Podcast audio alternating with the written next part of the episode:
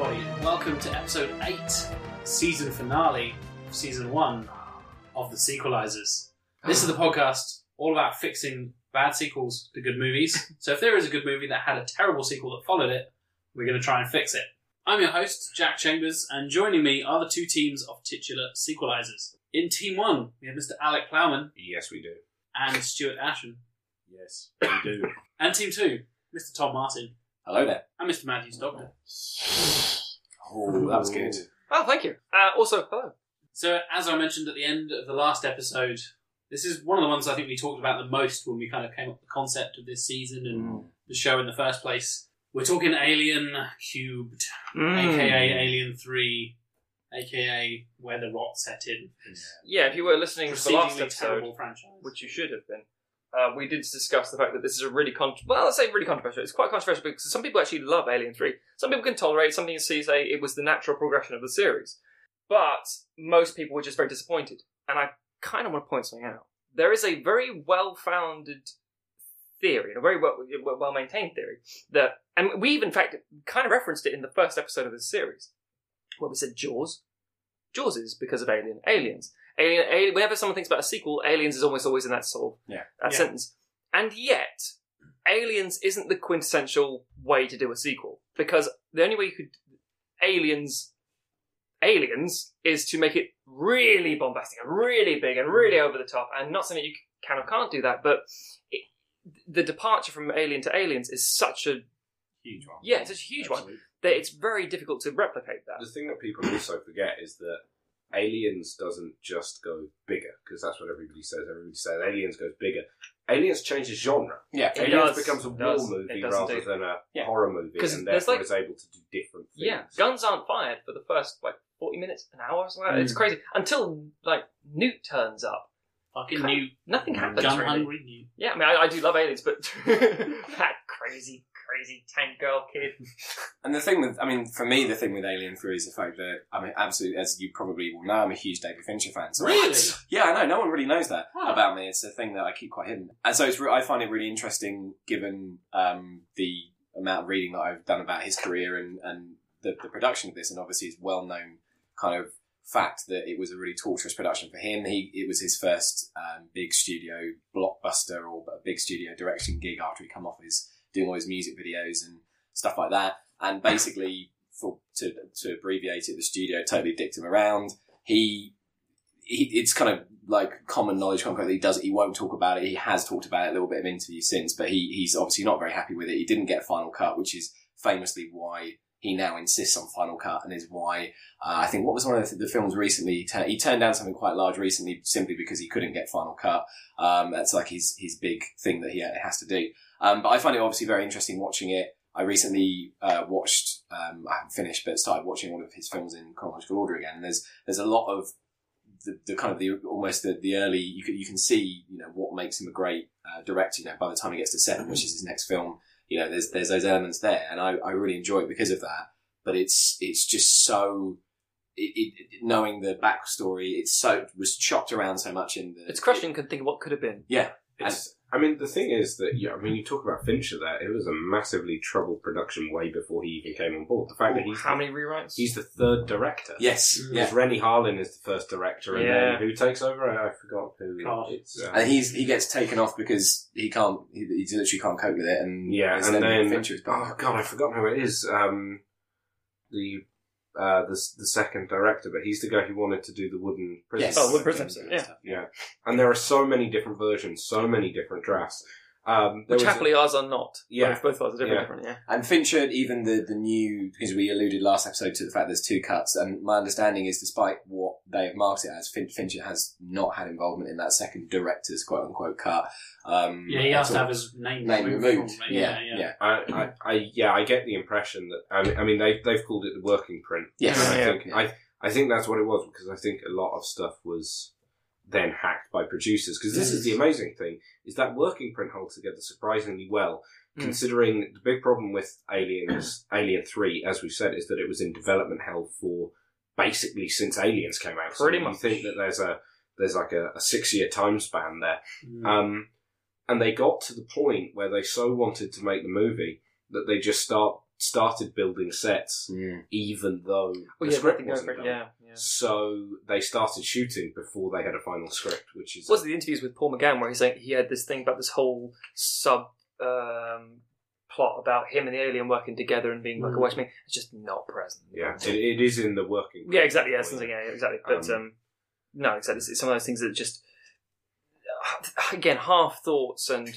poorly executed stuff, and just being run over as a not even a new director, a new feature director, and you it's like. For, oh, I never understand that from a studio point of view. It's like you hired this person to do a Mm. job. But they, they hired him to just basically fill in, and I think that's one of the things he says when he, he's done a couple of talks where, um, where he's turned around to people and um, and basically said to someone in the audience, "Okay, stand up and pitch me your film," and they've literally done two lines and gone, "Sit the fuck down," and they've sat down, and he said, "No, you have to like that. You're not going to get anywhere if you don't If you stand up it, and if you don't stand up for yourself." And he was, he, you know, credits the experience in Alien Three with teaching him that, um, and yeah, it just I think there's just so many like offshoots of ideas, both in the the pre-production. Am, am I right in saying that they released a poster at some point where there was an illusion that it would return to Earth? The trailer. Yes, The yeah, trailer trailer- said- trailer's about it, yeah. yeah. Yeah.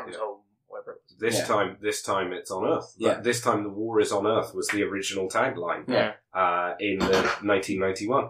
Um, there's all kinds of weird stuff that happens though. So the whole scene with um, spoilers, Ripley dies. Um, but the whole scene, Ripley, um, the ending changes between the two cuts. Yeah. Um, Ripley has the alien queen chestburster in her, and she jumps into the molten pit at the end of the film. In the theatrical version, the chest burster bursts out of her Mm. as she is jumping, and Yeah. she holds it, Holds it in, yeah. into the fire. Uh, in the original ending, it was meant to be that she just jumped into the fire, and it was ambiguous as to whether it was a suicide or whether it was the Yes. it was her. Yeah. The reason they changed that, according to the documentary on the uh, Blu-ray, is the most stupid producery reason that you've ever heard, which is Terminator 2, which had come out the year before, had an ending where somebody Yeah. fell into a molten pit, Yeah. and they wanted to make it different. and so that's why the Fucking chestburster gets added in. And The chestburster does a little thumbs up. Yeah. and we all cry. Now I know why you. Yeah. And of course, they didn't get to Earth until the end of Alien Resurrection. And Yeah. then we never knew what happened. Well, uh, that's the thing. In the director's cut of Alien Resurrection, or the, or the cut that's on the, the quadrilogy and the Blu-ray stuff, they show them actually getting off the ship and saying, "Ah." Uh, it's like that was pointless. I, I think I'll stick with the previous. Yeah. it's it like a Yeah. scorched Mad Max style It is. It's it's Yeah, completely it's- desolate. It's ridiculous. It's Yeah. it's it's an interesting extra nod that makes nothing relevant. I mean, I do like the idea, but that's this big. It's in Talked the about Mad it. Max universe, confirmed. Oh Yeah. yeah, There we confirmed. They just And didn't land in also Australia, WALL-E. so they didn't. Mad Max and WALL-E. Yeah. I, I want to go out on a limb and say I don't actually mind Alien Resurrection. I don't either. I'm, I'm okay. This is this is gonna fucking divide, and by divide I mean between me and everyone else. Alien is my favorite. Love Alien. Aliens is a great action film, really, and a war film. I love it. Yeah. Alien Three is a competent film. I rather enjoy it. It's it's really troubled, but as a story, it holds up. Alien Resurrection came out when I was like 16, and I really loved it as- at that time. Oh. But now I'm like, oh no, okay, it's not great, but I still enjoy it for what it is. It's quite interesting. There's some odd bits, and it's very actiony, and I get it. Pulpy, mainstream. Here we go. Ready? I don't mind Prometheus.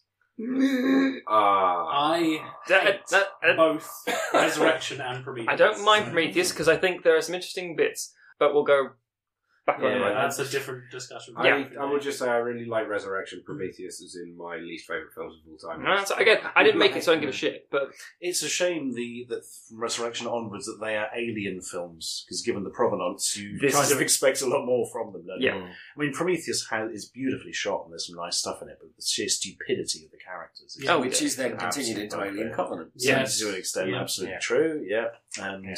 Then of course there's the Alien versus Predator films, of which I've Yeah. never watched. Oh god. I've seen both. The first one's actually. It's a great Interesting. concept, poorly executed. Yes, And I agree with that. Funny story is that it was supposed to be a Jim Cameron film. Really? Jim Cameron supposedly was signed up to, was on board to do it, or was approached the studio to do it, Mm. and Paul W. S. Anderson, is that him? That's yeah, it. it is, Yeah. yeah. Uh, came in with a lower offer, so they went with him. Which I honestly is such a thought you dumb were going move. to say it was originally going to be a Jim Carrey film. Yeah. I thought the exact Yeah, same thing, no. and then I, my mind went to Jim Henson for some reason. yes. Wow. That, that I would could watch get- AVP I could get Jim Henson, Jim Dark Henson. Crystal goes dark as it is, so I imagine he'd be doing a great. Oh, film. God, yeah. Oh, okay. Why did we think of Jim fucking Henson making all puppets? Ah, Shit. Fucking mess. Spoilers. Quickly, quickly, quickly, quickly, quickly, quickly. Blood everywhere. and- Yeah. Anyway, oh, and- uh, but we can all agree, that those who've seen it, Alien vs Predator 2, Requiem is dog shit. Terrible. Terrific. Terrible. Best of the franchise, clearly. Wow.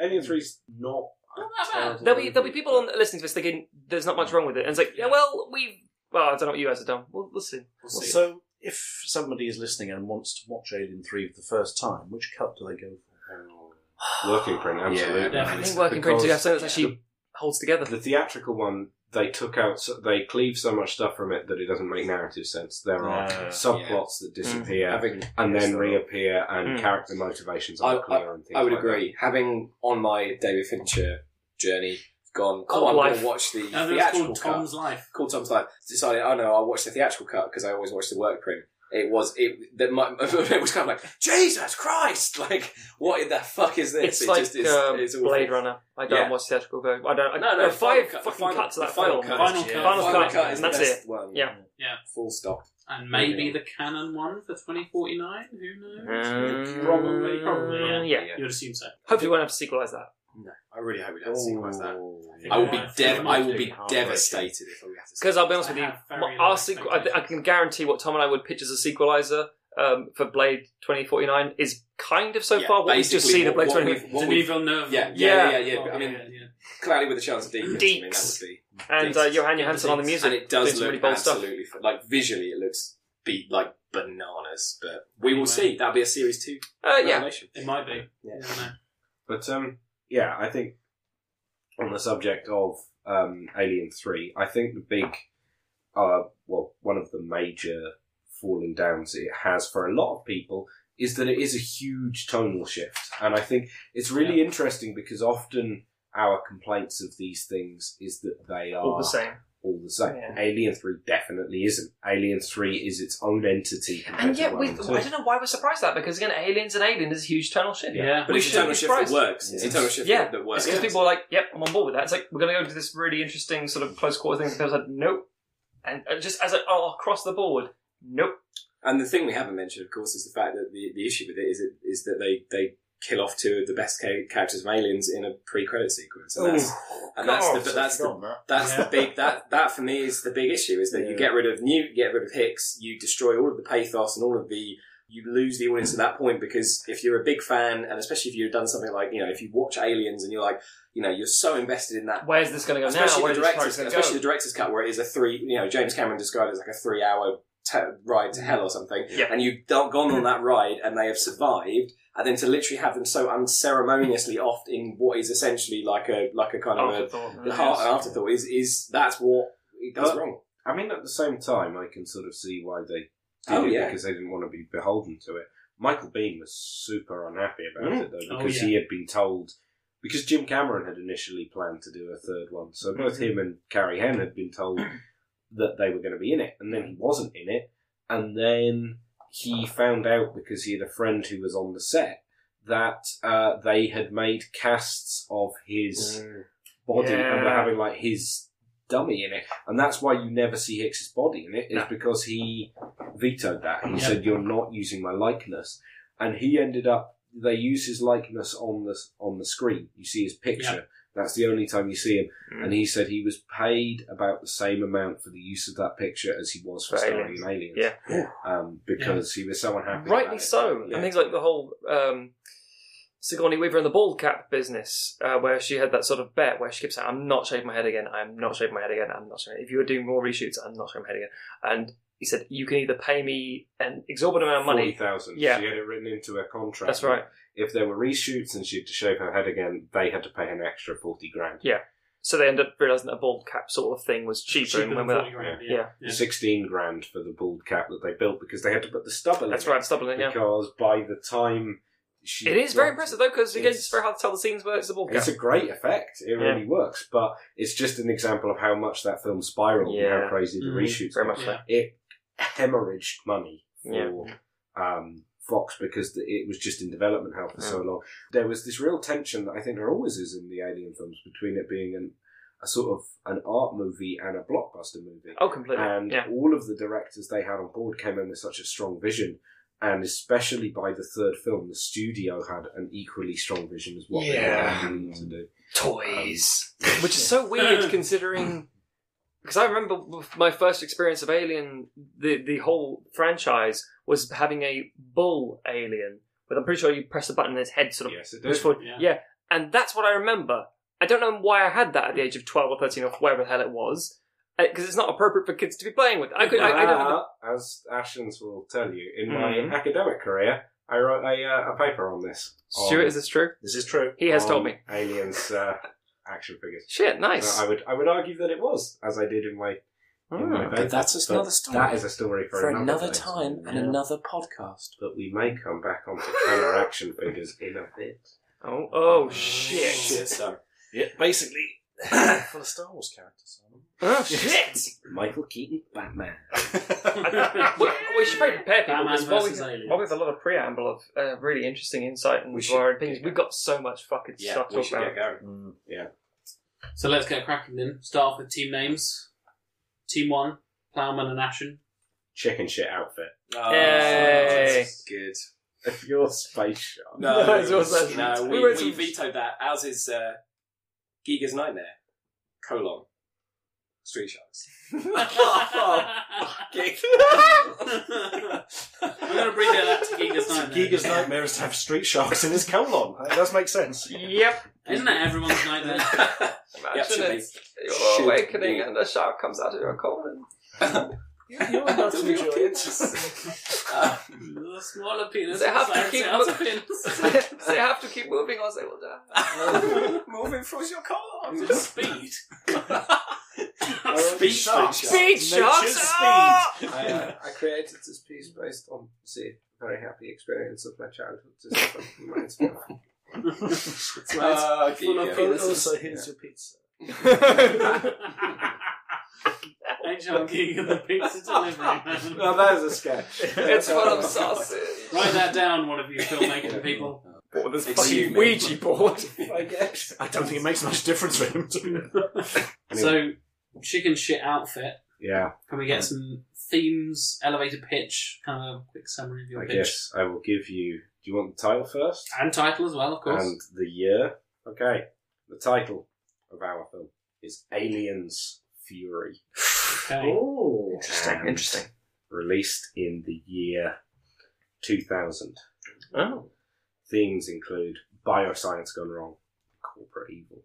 Again, 'cause we like that. Corporation. Corporate No, Fuck the corporation. To be fair, go again, another franchise where you kind of have to work Yeah. around the corporation. don't? Our elevator pitch. Newton Ripley are on an express elevator to hell as the evil Wayland Yutani attempt to weaponize xenomorphs for their own nefarious means. I honestly thought you said Newton Ridley for a second.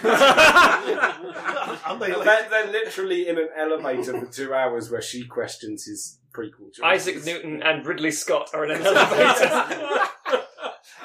Newton Ridley does sound more like some kind of brewery or something. doesn't it?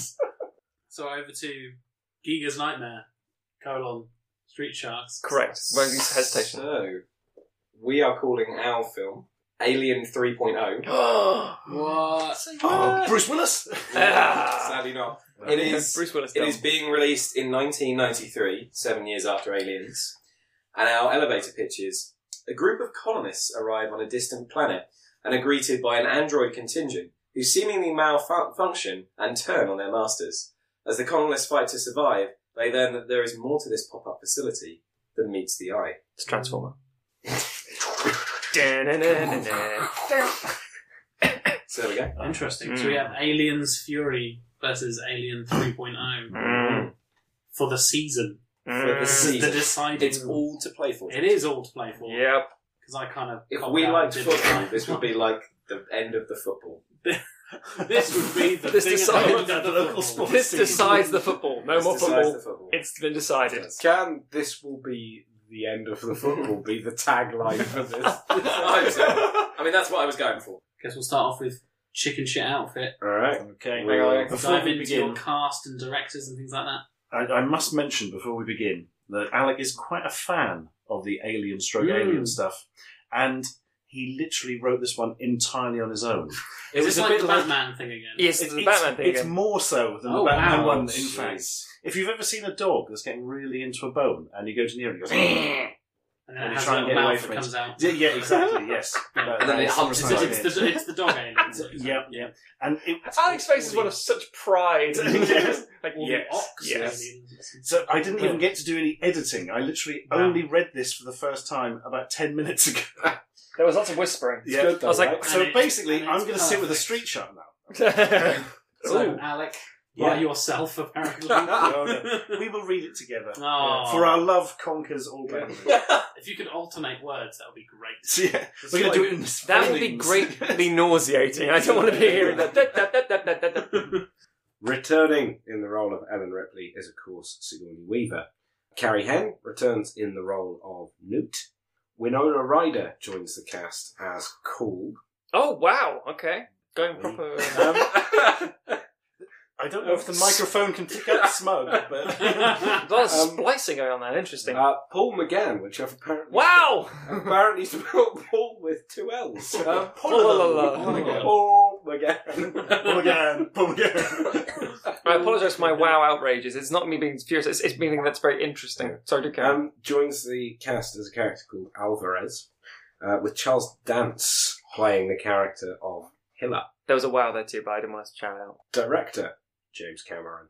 Okay. I saw It's all one about coming. JC. Okay. Um, When, you, when you're with Ridley Scott, it is all about That makes sense. um, director of photography because I'm looking at you, Tom. Mhm. Uh, Oh, shit. is uh, Oh, uh, Janusz uh, Janusz Kaminski. Kaminski. Oh, yeah. Kaminski. Yeah, I thought you were about to use Um, Deakins against no, Tom then. I I thought wasn't. that's a, that's a fucking low bar. Um, Uh, and I'm basing this somewhat weirdly on his work in The Lost World. Not a film that he is Oh, perhaps the most Yeah. Be a celebrated episode for. of Yeah. this. Yeah. But I think it's like based it weirdly on a dream I had. There was a big metal thing. Um, I was. But, uh, um, aest- aesthetically, I think that film has shitload of problems, but aesthetically, I think it's great. So Yeah, that's that's where I've gone with that. Okay. I, I like it visually. Uh, music by James Horner, of course, with character themes by Peter Frampton. Um, fucking Framped. Frampton. Frampton comes aboard. uh, visual One effects by uh, Stan Winston, Alec Gillis, and Tom Woodruff Jr. Mm-hmm. because they are the guys that did Aliens. Um, I think Alec Gillis and Tom Woodruff Jr. did Aliens. They certainly did three and four, but they're fucking great, so I'm bringing them in. Mm. Right, let's kick it off. Fiorina Fury 161, a maximum security orbital prison planet with 2,000 inhabitants, owned and run by the Wayland Yutani Corporation. Alcatraz in space is a brutalist bastard locale, grim, dilapidated, home to the worst of the worst. We open on a riot in progress, prisoners locked in a brutal struggle with guards as they attempt to overthrow order. The prisoners look set to win, armed with pulse rifles and other ordnance taken from security staff. Unnoticed by the combatants, several Wayland Yutani dropships descend on Fury 161's landing platforms. Their hydraulic cargo doors open simultaneously.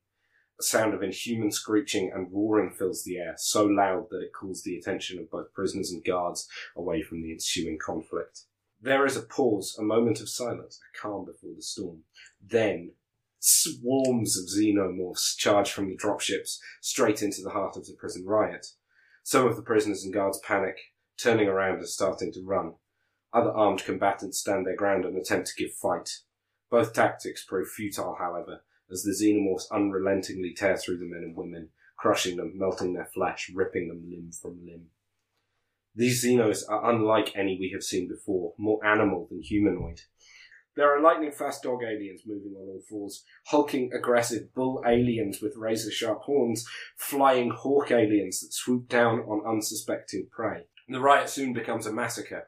All of Fury 161's 2,000 occupants are apparently eviscerated in the onslaught. With nothing left to kill, Xenos momentarily pause as if unsure what to do next. Suddenly, a high-pitched whine emits from the dropships, and the creatures yelp before falling to their knees in a position of submission. With Xenos seemingly subjugated, several Wayland Yutani officials, flanked by a garrison of Wayland Yutani commandos, disembark from the lead dropship. Director Hiller, the man apparently in charge of the operation, turns to his subordinates. As far as test runs go, I'd call that a success. AR 713, an industrial colony. There's good money to be made if you're willing to break your back for it. In one of the colony's myriad docking bays, power loaders move girders into cargo ships for off world transportation. One of the load operators is a woman in her mid 20s. Bald headed, her musculature betrays the unrelenting physicality of her work. She finishes for the day, punches out, and heads to a local dive bar. Sitting down at what appears to be her regular perch, she orders a beer. On a world like AR 713, there are two things to do when you're not working drink and fight. It would seem that two of the bar's regular customers, one a grizzled brick shithouse of a man, the other heavy set and bearded, have the second option in mind. Hey, shrimp, you're in my seat, shithouse taunts. She turns to face them and, seeing she's a woman, the men begin to catcall. Her face does not break from a hardened scowl. She looks around the bar, sizing up the situation, and then proceeds to beat seven shades of shit out of her would-be assailants. Turning to Shithouse, now sprawled over the bar lying in a pool of his own blood and teeth, his face a broken mess, she responds, It's not shrimp, it's Newt. Newt turns to watch the television. There's a news report on detailing the prison riot. Body bags are laid out across the prison's central yard area. It claims that Wayland Yutani security forces have now contained the situation. Something in the background catches Newt's eye. She asks for the barman to freeze frame the broadcast. A steel plate in the background of the image is a hole corroded in it, a green residue visible around its edges. It's a sight that Newt is horrifyingly familiar with. She turns from the bar, absent mindedly throwing a handful of credits in the direction of the barman, and runs home. Back in her Spartan, barely furnished apartment, Newt gets on the vidphone. Alvarez, a man in his thirties with a straggly beard and long hair, answers. Newt asks him if he saw the broadcast, if he saw the acid marks. Alvarez says he did, and tells Newt that he's bringing the crew over to her place with a clap. that he's bringing the crew over to her place with a plan of action. He also tells her that he has something for her, something that they managed to slip out from under the noses of those Wayland motherfuckers. Alvarez arrives, flanked by his crew, Dylan and Golic. Like Alvarez, they're wiry, straggling looking men in their thirties.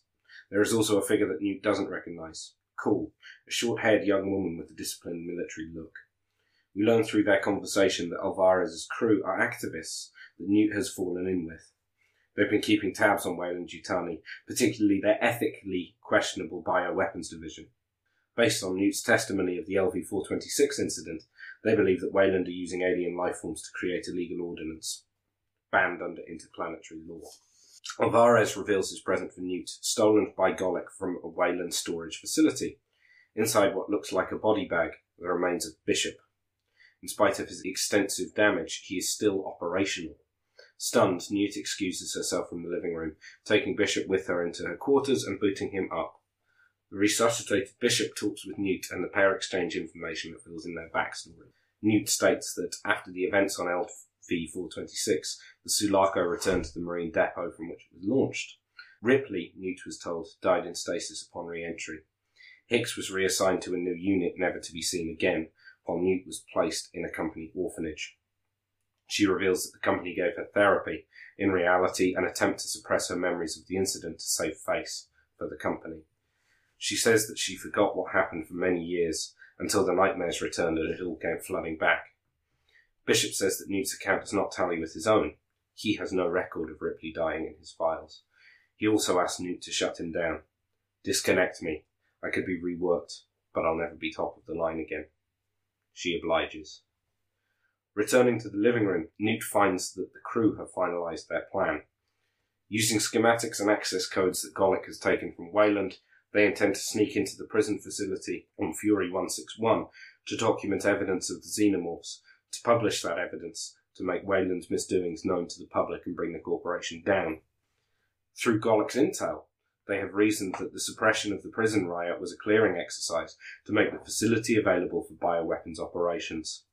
Cool, it is revealed, is an android brought in to access the Wayland mainframe and to steal documents. Newt warns the crew that the xenomorphs are extremely dangerous and that all of their lives are at risk by going to Fury 161. Alvarez counters that they will be armed with stolen Wayland tech and that the Xenos will almost certainly be contained, but Newt notes it won't make any difference. The next day, they disembark in a stolen Wayland freighter to Fury 161. Meanwhile, on Fury 161, Hiller oversees the construction of the bioweapons facilities. In a meeting with the bioweapons scientists, concerns are raised that some of the xenomorphs are beginning to show signs of resistance to the sonic technology that they are using to control them. Hiller dismisses these concerns, saying that these xenomorphs are animals, not humans, and that they can be trained and domesticated. He says that the resistant creatures are outliers and they will be broken soon enough. The scientists express doubts, however, and Hiller betrays a twitch of anger. He suggests that, unless they want to work more closely with the Xenos to find out the reasons for their disobedience, they should trust his judgment. Alvarez's crew lands on Fury 161, disguised as Wayland Yutani's staff. Using Golic schematics, they make their way to the containment facilities for the Xenos. Newt is surprised at what they discover. Hundreds of Xenos have been herded into cramped cells like something out of a factory farm. Their animal like nature also makes them unlike anything she saw on LV 426. She tells the crew that these aren't the same xenomorphs. They share a genus, but this is something different. She also questions where the Queen is. Golic schematics indicate a biolab, and the crew move on there to find some answers. In the biolab, the crew find test tubes not unlike those in Aliens. They contain face huggers, chest bursters, as well as a number of xenomorphs that share characteristics with various animals.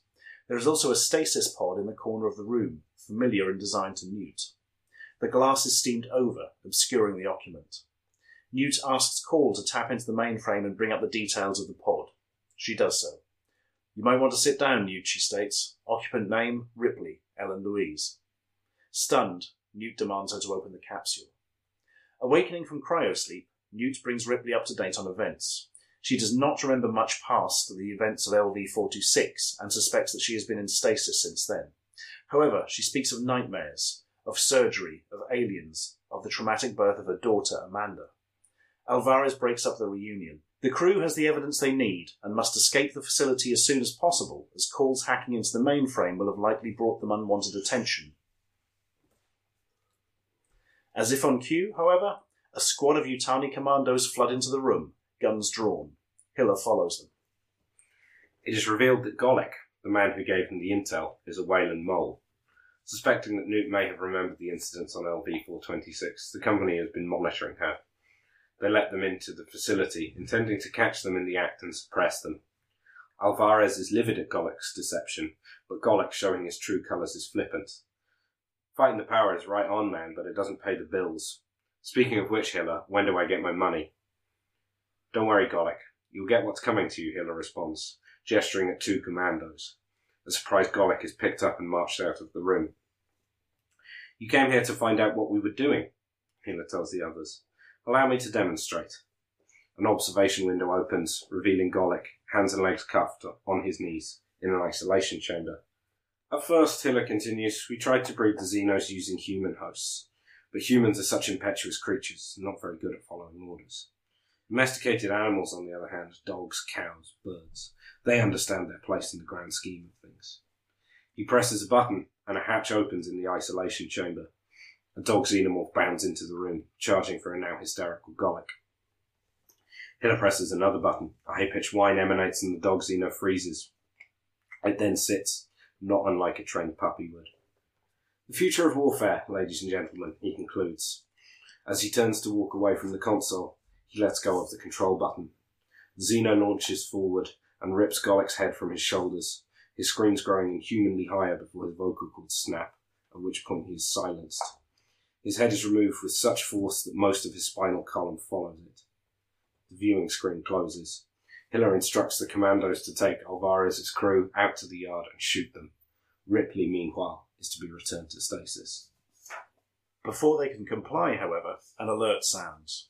We cut to the Xeno cells where one of the bull aliens is being pinned down by another while a third charges into it, goring it with its horns. Acid blood spews from the downed creature's guts, spraying onto the doors and floor and melting through them. Other Xenos follow suit, sacrificing their own kind in exchange for their freedom. The containment facility is overrun as hundreds of xenomorphs swarm out of it and through the prison. Back in the observation chamber, Hiller is barking orders over the intercom, sending squads left and right in an attempt to control the situation. With him distracted, Alvarez's crew takes the opportunity to wrestle weapons away from the Wayland commandos and escape. An enraged Hiller and his battalion give chase down a corridor, quickly flanked by more troops. One commando sprays a hail of gunfire down the corridor after them. Hiller responds by shooting him in the face. I don't want Ripley harmed, he tells the others. They give chase, but Hiller's men are cut off at an intersection as a herd of bull aliens charge down the corridor, goring a number of the commandos while ripping others in two. Hiller is seen to escape. Alvarez's team veers away from the commandos and soon find themselves being pursued by a pack of dog aliens. Lightning fast, they zip across the floors and ceilings. One drops down from a vent, putting Dillon to his death. The remaining Alvarez, Newt, Ripley, and Call bundle into a room, pulling the blast door closed behind them. They think they are safe for a moment, but another dog Xeno crawls through a grill and into the room. The creature corners Ripley and it looks like she is done for, but it hesitates, seemingly smelling her, before turning on the others. He gores Call with his tail, piercing a hole in her stomach from which white liquid spurts. Newt lets off a blast of the pulse rifle aimed at the Xeno's head, and it falls to the ground. Newt patches Call up, but an increasingly paranoid Alvarez surprises the group by pinning Ripley to the wall. He notes that there's something not right about the situation. How come Hiller wanted them dead, but her in stasis? How come the Xeno had the chance to kill her but didn't? Call's pupils white out as she accesses the Wayland data files stored in their system. It's because I'm carrying one of them, isn't it? says Ripley. Not just any one of them, Call responds. The Queen. The DNA from the Queen burster inside Ripley is what Wayland has been using to breed these new xenomorphs. Alvarez pulls a gun and puts it to Ripley's temple. He's about to kill her, but Newt reasons that they can put Ripley in stasis. Alvarez knows people, she states, that can remove it. And besides, she's the prime evidence of Wayland's misdoings. Call agrees, and Alvarez reluctantly concedes, though he says he will end Ripley at the first sign of a chest burster. The crew need to get off Fury. the crew need to get off Fury 161 ASAP and begin charting a route to the landing pad. They're only a few miles away, but the place is swarming with aliens. Accessing the mainframe, Call states that the upper levels of the facility. Accessing the mainframe, Call states that the upper levels of the facility have yet to be compromised, and that heading there might give them the clearest run to the landing pad. However, it means crossing an unstable gantry for the last quarter mile. Given the circumstances, the crew decides it's the best option, stocking up on ordnance making for the upper levels.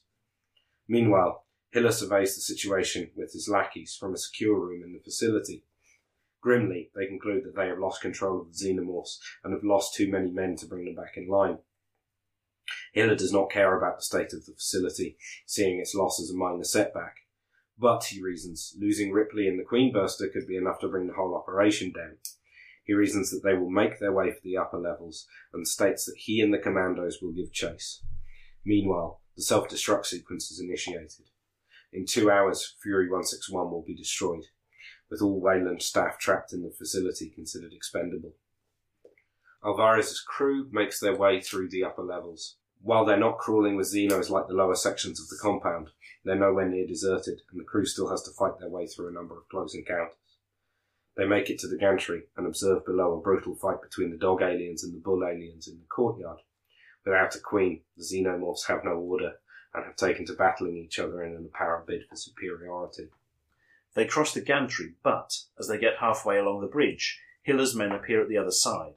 They give chase, with two dropships rising up to either side of the bridge. It looks like Alvarez's crew is done for. About to give up, there is a sudden ungodly shriek. The crew looks up to see a flock of hawk aliens descending. Pandemonium ensues. The dropships are overwhelmed and crash into the sides of buildings. Commandos are thrown from the bridge into the melee in the courtyard below. Seeing their chance, Alvarez's crew run, though Hiller himself is in hot pursuit. They make it to almost the end of the gantry, but several of the Hawk aliens land, separating Call, Ripley, and Newt from Alvarez. Alvarez is surrounded by the xenomorphs. Over the loudspeakers in the courtyard, he hears T minus 15 minutes to self destruct. The option to override has expired.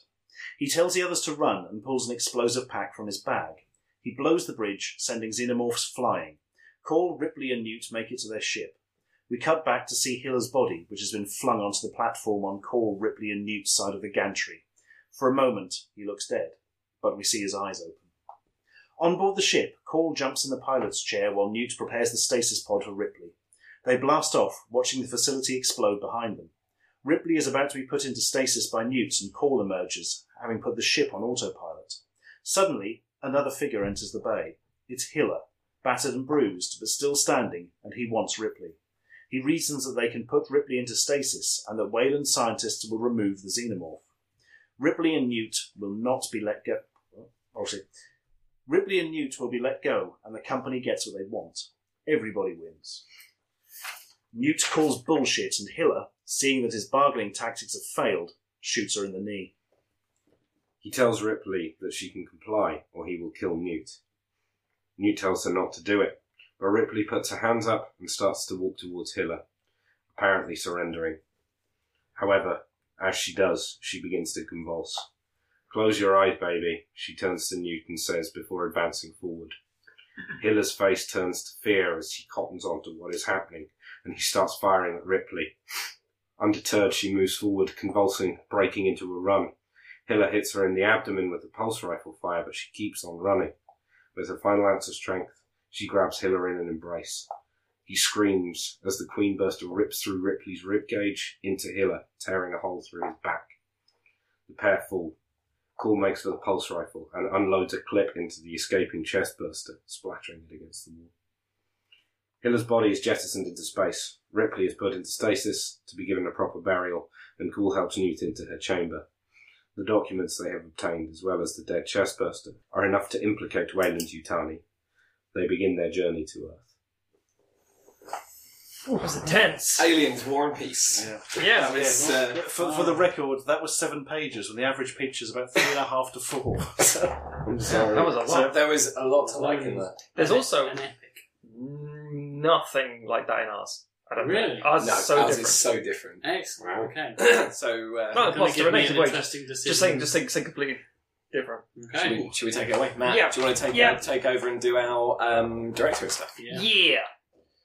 We're releasing this in 1993, seven years after Aliens. Our director, we're going with a new director. We're carrying on with the Aliens side. We're carrying on with the David, but not David Fincher. David motherfucking Cronenberg. Mm. Body horror time, motherfuckers. Body horror Yep. time. That's Uh, another t-shirt. Of yeah, of Scanners and The Fly fame, and goes on to Crash and eXistenZ and other things. Right. So we've got a, for the people in the room, we have little uh, crypt sheets to keep track of who the hell is who because there are a lot of cast. For you at home, tough. Um, We might sort you out. We don't know yet. wink. Um, no, yeah, yeah. you- Buy our book with all the notes. Oh yeah, and the interview with the actors who think no, it's not going too far with it. Um, yes, uh, there might be some pictures on our Instagram things with like the cast, so you can do that. Sure. Why not? Okay, so uh, the role of Madison was played by Jodie Foster, who just finished Silence of the Lambs at that sort of age. Uh, the role of Nathan is played by Tim Roth on Reservoir Dogs. We should mention there's a lot of really big names now. Mm. At the time, a lot of these were unknown, Yes. so we're not Yeah. going to you know, obvious things. So Tim Roth, Reservoir Dogs. Uh, Michelle Yeoh will be playing Siu. Um, she's just been on Police Story 3. She hadn't done, at this point, um, Bond film she was in, Tomorrow Never Dies, I think, so she's not really known to Western audiences at this point. Uh, to, to, to please Stuart Ashton, we put Bill Pullman in there as Pryor. Not a t-shirt. He has, the whole thing is basically just a speech from Bill Pullman. Um, as Pryor. Can't wait. Um, he done uh, Spaceballs and Sleepy Seattle. He hadn't done Independence Day. Oh no, he's fine in this. Yeah, he's not. Yeah, This Um, is before he has ruined his own He hasn't, he hasn't timeline. jumped, jumped his own street show. Uh, the role of B uh, of Blue Velvet and Jurassic Park is Laura Dern. Um, we have Reinhardt, played by Gary Oldman. Gary motherfucking Oldman. Uh, again, Dracula, True Romance, hadn't done Leon at this point. Carrie Ann Moss as Jessica. Carrie Moss done very little at this point. She's doing very small little bit, parts, and she goes on to do uh, The Matrix, Red Planet, and all uh, bits and pieces. Jeffrey Dean Morgan as Varen, um, who went on to do lots of TV and film stuff. P.S. I Love You and Watchmen and things like that. But at this point, again, very small little roles. If you find a picture of Jeffrey Dean Morgan in the 90s, it's kind of weird. He's like teen heartthrobbing kind of guy. It's crazy. He's a good-looking older man now. No, no, no, Oh, no. yeah, yeah, Yeah, yeah. sorry, Jeff. Um, it was just more the sense of like he would fit with the next guy, who's Connor, played by Brad Pitt. At this point of Thelma and Louise and True Romance fame, so he's not nearly the Brad Pitt superstar that he becomes. He's just an attractive guy in films. And finally, Fiddick is played by Vanessa Williams, who was in New Jack City and Candyman at this point. DOP. Now, shockingly, again, we've had the opportunity to do a David Fincher film and bring in the Deke, but we've gone so against ourselves here. We've got David Cronenberg and we're bringing Stuart Dryber, or Stuart Dryburgh, I should say, who and the reason for this one, people might who? He's the guy that did most importantly for this at least the piano, which is a really dark film as far as the visuals are concerned. It's Yeah, really beautiful. and. The Painted Veil, which is a film with Naomi Watts and Ed Norton, and it's filmed all in like 1920s, 1910s sort of China. And what's that? I don't know. Anyway, and um, it, it's got it's beautiful landscape, jungle sort of stuff. So we thought that would be relevant for what we plan on doing. Yeah. Interesting. And uh, the composer, because uh, as much as we've had interesting people involved in the entire Alien franchise, we're bringing back Jerry motherfucking Goldsmith. Because Jerry Goldsmith is my absolute favourite composer as far as films are concerned. Um, who did the original Alien, he did The Omen, he did Good Will Hunting and this time, tons of things, and Jerry Goldsmith is the boss. So yeah. So yes. if you're ready, then I shall begin. If you're not ready, we're beginning anyway. The opening shot establishes the cold darkness of space. As we pan, the horizon of a nearby planet eclipses our view. a deep rumbling sound is heard as a flaming object enters the frame. We cut back to reveal the planet in question and the now tiny flame ball descending into its upper atmosphere. On board the vessel, the camera glides around, introducing us to the crew and their personalities. We learn that the JWY vessel is automatically piloted and the 10 crew members are colonists. The camera follows them preparing for landing, still groggy from deep space hibernation. Some keep to themselves, some joke about the experience, one is sick after eating the assigned rations, etc., etc. As the vessel lands in a clearing of the misty, leafy jungle terrain, the arriving colonists are met by an android. Connor jokes with Pryor, who has little experience with, in inverted commas, Charlie bots. Connor explains these androids are workhorses and don't need fancy skin, which is why they look like walking mannequins. As the group are led to the main facility, we learn through conversation that the colonizing process is to gather a group of people to an assigned uninhabited, planet based on their abilities and skills. Madison, an engineer, notes that the facility looks surprisingly big and outdated for a pop up. As a welder, Varen agrees and wonders if the building was salvaged from another operation on a different planet. Within the facility, several Charlie androids scan and examine the colonists, sorting them into their manifest order. Whilst this is going on, Fiddick observes their reflection and laughs, noting that the assigned manifest sorts the groups into descending height order by gender. Nathan wants to know what's funny about it, but Fiddick loses confidence in her observation and dismisses it. With the inspection complete, the group pick up their assigned boiler suits and are told by Charlie that dinner will be served soon. The group mingle and bond. Pryor, picking up on possible tension between Nathan and Fiddick, says they will be spending the rest of their lives together, so it'd be good to have a brutally honest, clean start. He introduces himself fully and states that he is a political scientist. The room bursts into laughter over the pomposity and stupidity of bringing a politician along before the community has even been established. This ultimately lightens the mood. We're then introduced to Varen, Madison, Sue, and electronic. We are then introduced to Varen, Madison, Sue, an electrician, Fiddick, a miner, B, who is a farmer, veterinarian Jessica, Reinhardt, a butcher, and Connor, who is a carpenter. Nathan, who has been quiet this whole time, remains abrasive. He puts an end to the light-hearted introductions by saying that he was a cop back on Earth. He goes on to voice his concerns about the whole mission. His assignment to the colony mission was mandatory after his wife died, and he didn't have a choice in the matter. This sparks an interesting observation that the various abilities and job roles don't exactly align, and that none of the crew have living relatives. Fiddick dismisses this, saying that surely makes everyone prime candidates for a mission of this nature. At this point, Charlie comes in and explains that dinner is served. The group sits themselves down as Charlie brings over a stack of sealed trays. One is placed in front of everyone. Reinhardt jokes that the precision herding from room to room is like an abattoir. As he says this, a tray is placed in front of him, but observing the contents explains that he won't be eating it due to an allergy, one which made him throw up during the landing. Charlie pauses and repeats himself in a monotone voice. Reinhardt continues to explain that he can't eat it and it should have been listed on the profile. Connor, Jessica, and B, who are already eating, tell Reinhardt to stop being fussy and just eat around it. Reinhardt jokes about this, but midway through his sentence, Charlie's hand grips his throat tightly. The entire room breaks into a panic as the android throttles the life out of the colonist. Connor gets out of his chair and tries to help, but suddenly collapses. Jessica and B are quick to collapse too. Varen and Fiddick try to stop Charlie, but Sue explains that the act is futile, commenting on the strength of the mechanoid. An almighty crack rings out as Reinhardt's neck is brutally snapped, and Charlie slowly raises his head, telling the group in a monotone voice, Dinner is served. Madison, Pryor, Fiddick, Nathan, Sue, and Varen clamber towards the door, though the various, uh, through the various corridors. As they turn a corner, another Charlie appears and drones, Dinner is served. Eventually, the group find an exit and escape into the surrounding wilderness. Back in the dining room, a group of Charlies remove Reinhardt's body and carry the other colonists away.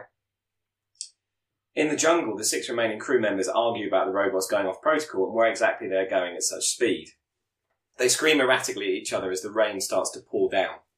Sue explains that something like this just can't happen, prompting Pryor to panic, walking backwards, tripping over vines, while highlighting that this is one of the worst case scenarios. Stranded on an alien world with no chance of help, where the only living entities are out to kill them. Mid rant, Pryor falls backwards into the thicket. The group rush into in, the group rush to the hole in the ground and see Pryor lying in a metallic box. Using vines to lower themselves down, the group investigate the small structure, wondering if it is in any, in any way linked to the facility. Vereen highlights that the technology is ancient, easily hundreds of years old. Nathan doesn't understand how that is possible. They are the first humans to start to colonize this planet. Looking up, Fiddick agrees, noting the unit was completely concealed by overgrown vines. Amongst the foliage, Madison finds a cracked pod with a mummified body inside, at which point Nathan realizes it is some sort of vehicle, and there could be tools or supplies that could be of some use. Vereen notes a dirty glass panel with what looks like a weapon on the other side. Tearing away another panel, Sue starts to pull at wires, trying to harness some power to open the hatch. As she succeeds, a series of lights blink on in the vessel, and the hatch opens, revealing a pistol and a rifle. Behind the group, two pod doors rise. Pryor steps around, peering in cautiously before relaying to the group, There are people here. The group jumps somewhat as one of the humans in the pods leaps out and grabs Pryor, pushing him into an unlit section of the pod. From the darkness, we hear a raspy voice call out, Who are you? before a spluttering woman falls from the second pod. Madison steps over to help, but the voice calls out again, Easy, let's just stay where we are. Catching her breath and standing up, the woman mumbles, Hicks, where's Newt? Catching sight of the mummified body in the adjacent pod, Ripley wails hysterically while Hicks pr- releases Pryor and tries to calm her. The group remain completely confused about the situation, but Madison cautiously approaches, explaining that she doesn't know who they are, but everyone is in great danger. She goes on to explain the situation and that the android contingent had malfunctioned. Ripley suddenly remembers that Bishop was on board too, but looks over to see the bulkhead has buckled, crushing Bishop's remains. Hicks finally says that they need to get off the planet. Surprised by this, Felix says, There is no getting off the planet. Colonization trips are one way. We just expect more colonists and supplies. Ripley asks how long until they can expect help, and Nathan solemnly says, Five years. Ripley starts laughing, joking that this has been the worst few weeks of her life, a statement which is lost on the group. After this, Ripley reluctantly agrees to help, and they grab the weapons and start to make their way out of the pod. Hicks holds Ripley back momentarily, noting the group can't be trusted, but admits they have little choice in the matter. Ripley highlights that a few days ago she didn't think she could trust him either. The two share a smile and exit the pod. Back in the facility, Stranglebot Charlie is being examined by other Charlie units and an unseen figure. They communicate to each other that he could not cope with any deviation in the plan. Watching a live feed from a boardroom, a group of men drone monotonously to each other. They discuss the disappointing harvest and the loss of the other livestock. After a calm debate, one of them explains that the others will not survive in the wilderness, and once they pass out from exhaustion, a unit of Charlies will be sent to retrieve them. As the conversation comes to a close, we discover that the three individuals are in fact all Bishop unit androids. Another reveal. Ripley and Hicks join the group as they return to the facility. The technology appears exceptionally advanced to Ripley, but Sue um, assure- reassures her that it's all still the same mechanics wires upon wires, corridors upon corridors. Infiltrating the compound, Sue comments that uh, how unusual it is that there are no alarms, even for a build, budding colony. colony these kind of fail-safes are standard. In a darkened room, Connor slowly blinks as he wakes. Looking around, he starts to panic, realizing that he is strapped into a unit with a conveyor belt in front of him. In his peripherals, he just makes out Jessica and B, who are sti- both still unconscious. Connor shouts to alert them, but to no avail. A series of lights come on and the conveyor belt whirs into life. Connor watches as a thick-skinned orb moves into position in front of him. He struggles to free himself as the egg hisses and opens. The contents slither, and a tailed arachnid alien launches itself at his face. Sneaking through the compound, the group avoid a patrolling Charlie unit and whisper how they plan to cause an emergency which would warrant sending human help. From there, they would simply need to survive as long as possible, or deactivate the androids until assistance comes. Separating from the group, Ripley's curiosity gets the better of her, and she starts leafing through binders of information. In doing so, she learns that JWY grew out of the Wayland Yutani when it was merged with the Jaeger Enterprises. Furious, she flings the files across the room. Nathan rushes in and scolds her for making so much noise. Tears in her eyes, Ripley says to Hicks, It's the goddamn company. Looking up at a map of the facility, Ripley tears it from the wall and stuffs it in her pocket. Across the hallway, a Charlie unit's eyes flicker. The Charlie's POV is registered to a computer, monitored by the Bishop units. The board realise the intruders have returned and are now armed. One of the bishops states that the facility and the various android units won't hold up against a gunfight, and recommends releasing the batch intended for LV697. The group reluctantly agree, noting they can make up for the shortfall quickly enough and type a command into a wall console. In a separate area, a mechanized door emits jets of smoke and slides open. After a moment of silence, three xenomorphs rush out the, of the containment unit, racing through the corridors. One of the aliens crawls across the ceiling, observing a Charlie unit. The android turns slowly before cocking its head, feigning a bow and pleasantly saying, Good afternoon, sir. The alien ignores the android and rushes away into the shadows. As the camera slowly backs away, Charlie's voice echoes, Have a delightful day. Stalking through a corridor, the group is surprised as the Charlie unit turns a corner, startling Vereen. The welder fires a round from the pistol which decimates the android's head. Cockily, Vereen starts to celebrate, mocking the deceased mechanical man. As the group carry on, Vereen grunts. Everyone turns to see their colleague being raised aloft, blood pouring from his mouth. All of a sudden, he is ripped in half, his innards splattering the corridor walls. Hissing, the alien's face emerges from the darkness. Terrified, Pryor shoots at the alien, quickly expending the rifle's ammunition. Ripley and Hicks immediately call for calm as the dying animal's acidic blood melts through Phillips' face, but the group panic and split up. Remaining with the body, Hicks picks up the rifle before chucking it aside, furious that they're now without any means to defend themselves, before muttering, What I wouldn't give for a shotgun right now. Looking at the sizzling corpse, Ripley examines the body. She notes it is different from the other ones, more streamlined and has a collar round its neck, like a pet. They hypothesize that as the colonists escaped from the facility worried only about androids, these things must be kept separately intention. They hypothesized that as the colonists escaped from the facility worried only about androids, these things must be kept separately intentionally, unlike LV 426. Madison and Pryor enter into a changing room full of lockers and communicate silently with hand gestures and wide eyed stares. Hearing clattering in the ceiling above them, um, they both clamber into respective lockers.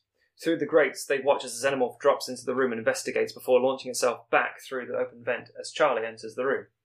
Tidying away the vent hatch, Charlie stops and heads towards Pryor's locker. The man freezes, trying to remain unseen. Charlie places the hatch down by the door before returning to the locker and sticking his hand through, mangling Pryor. Madison covers her mouth, stopping the scream from escaping. As Pryor's body is removed from the locker, the alien returns to the room, circling the Charlie unit. Tears running down her face, Madison quietly sinks down. The alien's face violently shreds the locker unit, causing Madison to scream. The xenomorph's secondary mouth perforates the face of the colonist as Charlie stops and comments, Dinner is served. Following another Charlie unit down a corridor, the camera stops to reveal Nathan and Sue hiding behind a heating unit. Sue begins quietly laughing to herself, which Nathan tries to snap her out of it. Hysterical, Sue explains that the heating unit they're squatting behind should be burning hot. Pulling at the panel, she reveals that it's effectively hollow because androids don't require heat to function. Nathan realizes what she's saying and sighs that everything is for show. Sue confesses she doesn't want to die, and Nathan explains he doesn't plan on dying. The pair continue to execute the plan to signal for help, but are ambushed by an alien that toys with them, trapping them and letting them go before eventually eviscerating them both with its tail. Meanwhile, Hicks and Ripley, following the map, reach the command center, which is locked down and doesn't seem to have an access panel they can use or understand. Referencing the map, Hicks notes that there could be an alternate way around through the roof. Ripley quietly helps Hicks up, but he freezes, seeing a xenomorph breathing and hissing at him. Looking at the collar flashing periodically, Hicks tells Ripley to back away. Not understanding, she grows concerned. Hicks, very cautiously, reaches for a section of wiring and pulls up a handful. The quivering beast hisses, its mouth opening slowly. Eyeing up the collar, Hicks lunges at the alien and sends an electric surge which detonates a charge within. The minor explosion kills both the animal and the marine, covering his remaining torso in acid. His entire upper half dissolves as Hitch- Ripley watches in horror.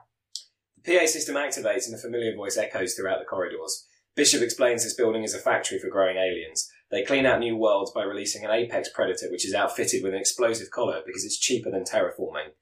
The android assumes that the Sulaco's pod must have been the cause of the neatly formed plateau that they chose to build on. He goes on to mention that Ripley is barely a footnote in his archives, nothing more. Her heroics and survival are blips in galactic history, but if she surrenders to them, she will have a quick and painless death. Hearing this and falling into despair, Ripley hyperventilates, unsure if there are more aliens tracking her, and erratically goes from corridor to corridor, unarmed and alone. In the boardroom, the bishops argue about the deal offered to Ripley and any threat she may pose. It is eventually agreed that she will be used as a host for an egg if she isn't killed by the xenomorph first. Catching sight of a glowing light, Ripley summons some strength and peers into the large room. Inside, she sees Charlie unit tossing luggage into an incinerator. Ripley sneaks up behind the robot and pushes him into the flames. As the unit rises in the fire, Ripley looks through the remaining luggage, coming across Madison's notes and compares them to the facility map she took earlier. Muttering to herself, Ripley says she knows this power source when she sees one. Back in the boardroom, the bishops debate releasing more aliens and weighing up the potential losses. They decide the remaining Charlies and a single xenomorph should be more than enough for one human. From the supplies, Ripley cobbles together a nail gun and several flares before wo- working her way to the reactor. En route, she easily defeats the Charlie bots. Passing a large chamber, she sees Connor, Jessica, and B still strapped into their units. Their chests have exploded outwards, and in front of them are cages housing three screeching infant aliens. The all too familiar sights only fuels her rage. Reaching the reactor, she follows Madison's instructions and locks down the room. From here, she starts running around and powers up the four units on each wall. Before reaching the fourth, the remaining alien lowers itself from the ceiling. Realizing her munitions are all depleted, we are treated to a very tense scene of Ripley carefully maneuvering around the room, avoiding the Predator. A sudden bang from the door gives Ripley the opening she needs. The xenomorph rushes to the door and begins clawing at it. On the other side, the bishops have realized what Ripley is trying to do and, are try- and plan to stop her. Their voices muffled, we can hear them trying to talk her out of the effective suicide. Utilizing the distraction, Ripley runs to activate the final panel. Seeing this, the alien launches off a counter and clings to her back as she pulls the switch, setting off the reactor and dramatically destroying the planet. The epic explosion is undercut by a tiny beeping on a computer monitor. A man in a JWY jumpsuit turns to his superior and relays the destruction of the planet. The manager looks up from his computer but notes it's only one facility of many. The two men calmly muse that the reactors probably malfunctioned and the manager issues a command to overhaul them, making them more secure. The man in the jumpsuit says this puts them a week behind schedule, to which the manager responds, it makes no difference. That was my noise. Cow noise? that was my That's cow your noise bull. of appreciation. It's your bull alien noise. No, Bovine Stewart approves. My only concern with that is I'll bet when you released it at the cinema, some idiot at the company ruined the Ripley reveal in the trailer. Oh, we Yeah. the trailer. Yeah, we'd have to Yeah. insist the tra- we'd have to market the trailer Yeah, because there'd be no way we We could. control otherwise- the that would be marketing. a Yeah. great twist to people watching. I know, Yeah. I know they're made to tell on a level. Yeah. It's the days for the proper internet. Yes. You see? Exactly. Yeah. Yeah. See, we could. We It could could almost be one of those films that isn't an alien movie until people get Yeah. in and realise it's Yeah. an That's kind of what the whole sort of Alien 3.0, and we don't even really want to show the aliens in the No. trailer, if possible, to keep people Yeah. thinking this is a robot movie. Ah, Yeah. shit. They've gone robots. I mean, it- oh no, wait. Although that Yeah. less people would see it, so that would, Yeah, we were would kind of- let you do We were hoping it'd be like a Yeah. 90s, uh, much Just- like the sort of like uh, Sixth Sense mindset of like, just you have to see it. Yeah. They think it's androids. The last shot of the trailer is the egg. Yeah, something like no that. xenomorphs, Yeah. just an egg. The Yeah, Connor and egg scene is the final that's bit it. of the That keeps the production company Yeah. happening. Yeah. Exactly. Yeah, I It think means that's they what, don't yeah. spoil it by having Ripley turn up in the middle with a fucking Yeah, one man the end, band. the, the end shot of the trailer, if the executives have the way of it, is her coming out of the stasis. Oh, fuck Yeah. yeah, yeah. Yeah, but we wouldn't do that. We, No. would, we would control the marketing. I did I miss something there though? What what happens to Newt? That's Did what I- miss yeah, I that? missed She's the that. mummified She's the body. mummified corpse. Now, there's a Oh, re- there are two reasons for this. One reason is because we would love to bring Newt back, because as, as we all mentioned earlier, she's a key component and great actress and a great role. But we're setting this in 1993, and we're doing it at the stasis pod. We can't stop an actor aging, and we don't want to recast because you'd have to look exactly the same. So technically, we thought, do we do this much like you guys did in situ after the pod already, or what do we do? So we thought, no, we have to kind of kill her off, but we want to keep Hicks and things. We We, we, we, we actually played with the idea about Bishop being alive as well and having him like, overthrow the other things. We thought, no, he's in such a fucked up state. He's dragging around and like like C3PO in Empire Strikes Yeah. Back. Yeah. So- Yeah. That's such an image. So uh, the, Why is when the pod Chewbacca here? crashed, effectively, obviously, you know, crumples in and kills Bishop, and her pod cracks open, so she just ages normally. So, oh yeah, got the um.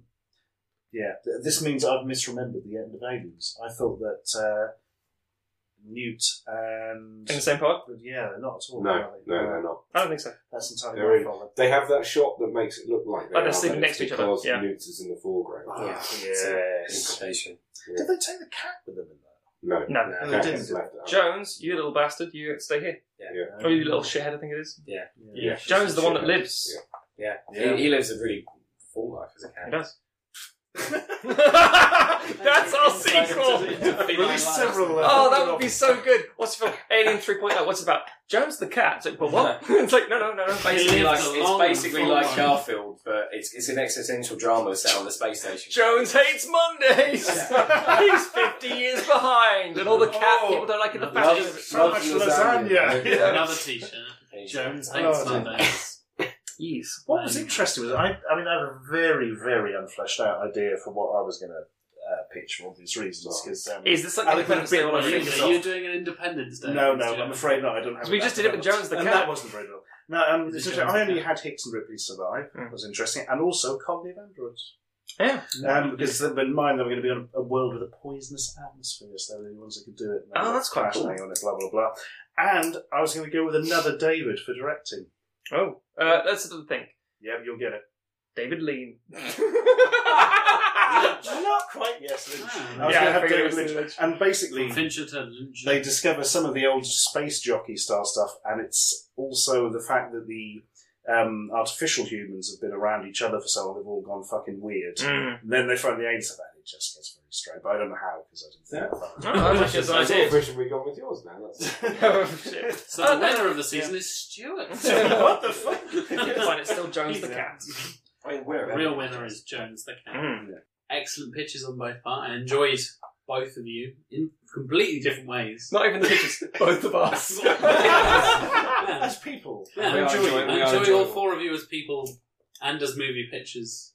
Okay, so I'll start with Giger's Nightmare, Okay. aka Street Oh, Shark. that's us on near Street Shark, so what the fuck is going on? colon, That's us. colon Street Yeah, Sharks. that's us. Yeah.